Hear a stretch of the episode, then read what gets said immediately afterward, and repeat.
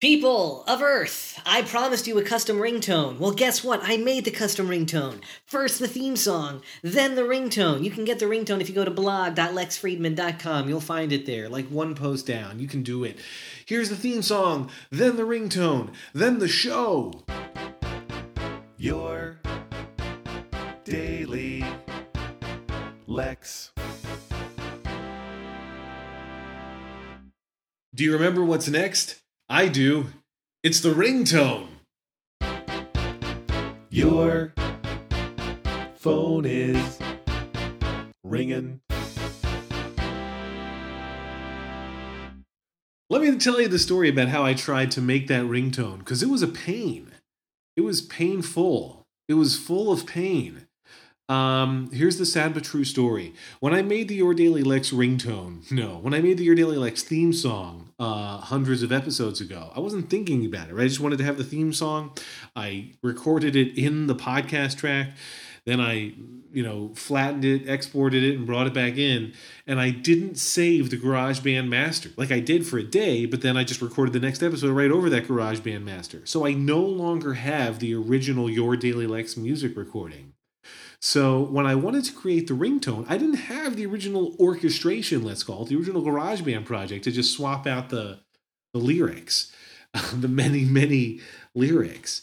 Um, so I tried to recreate it, but GarageBand 6 point whatever on my Mac no longer has instruments. I don't know why. It tries to download them over. It says it's downloaded them, but then I can't access the instruments. That's true on every Mac I have. So they want you to use the newer GarageBand, GarageBand a billion or whatever it is, which doesn't have the same instrumentation, doesn't sound the same. So when I try to create the ringtone, no joke, this is what it sounded like. Your phone is ringing. There's a word for that. And the word is terrible. So when I concluded that that was terrible and unusable, what I actually did to make the ringtone was hack up the theme song. Like I had to perfectly cut off where the lyrics come in versus the instrumentation and move pieces around and copy and paste and mooch all together. Like I had a I had to finesse it to do this, but I did it for you. So if you want the ringtone, you can find it just a post or two down at blog.lexfriedman.com. But I worked hard for you because I love you. Uh, I am the proud owner of a brand new laptop.